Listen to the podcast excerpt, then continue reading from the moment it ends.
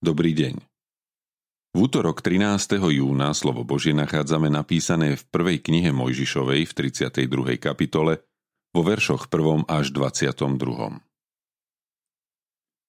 Včas ráno Lában poboskal svojich vnukov aj céry a požehnal ich. Potom sa Lábán pobral domov. Keď Jákob šiel svojou cestou, stretli ho Boží anieli. Keď ich Jákob uzrel, povedal – to je Boží tábor.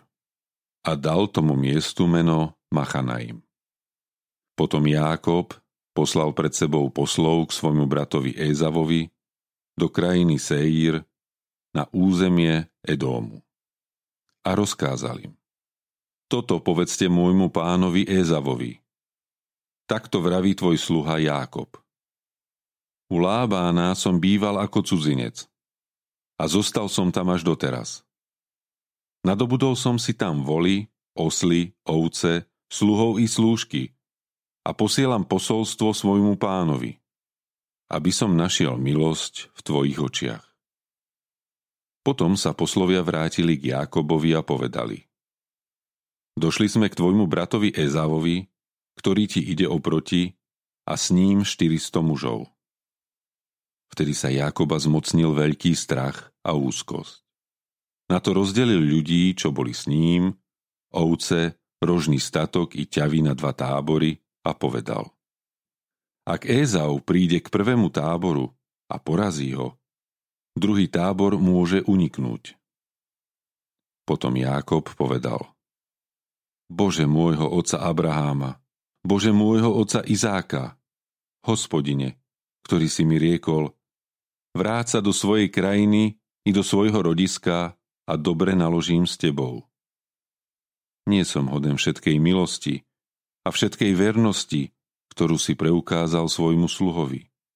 Lebo len s palicou som prebrodil tento Jordán a teraz mám dva tábory.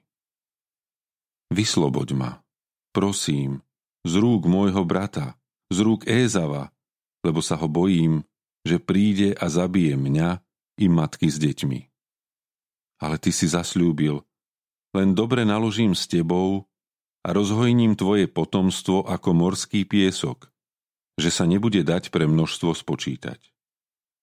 I prenocoval tej noci tam a z toho, čo mu prišlo pod ruku, vzal dar pre svojho brata Ézava. 200 kôz, 20 kozlov, 200 bahníc a 20 baranov, 30 plekajúcich tiav a ich mladé, 40 kráv a 10 juncov, 20 oslíc a 10 osliat. Zveril ich svojich sluhom, každú čriedu osobitne. Potom povedal sluhom, choďte predo mnou, ale zachovávajte odstup medzi jednotlivými čriedami.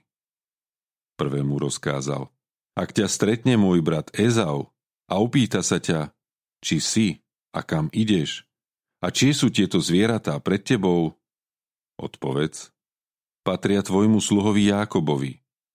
Je to dar, ktorý posiela môjmu pánovi Ezavovi a on sám je už za nami. Tak rozkázal aj druhému, aj tretiemu, aj všetkým, ktorí hnali čriedy.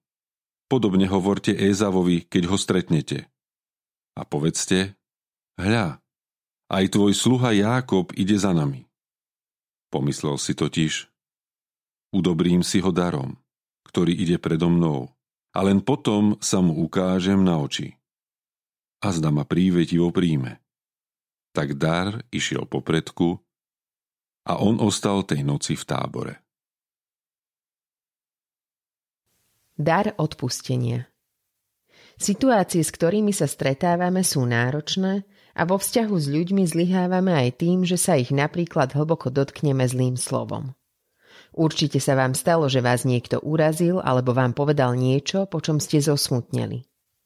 Aký je to však veľký dar, keď si veci vysvetlíme a nakoniec si podáme ruky a povieme si odpúšťam ti.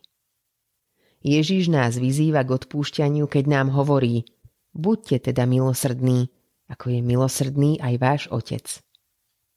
Boh prostredníctvom Krista zmieril so sebou hriešného človeka. Človek by pre svoju spásu nedokázal urobiť nič, ale cez Krista sme získali spravodlivosť a tak je pre nás veľmi dôležité, aby sme aj my odpúšťali ľuďom okolo nás, ako aj Boh odpustil naše hriechy. Hoci je to niekedy veľmi náročné a nevieme ako, prosme Boha o pomoc. A s jeho pomocou sa naučíme odpúšťať tým, ktorí nám ublížili.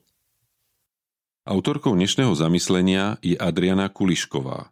Modlíme sa za cirkevný zbor Necpali.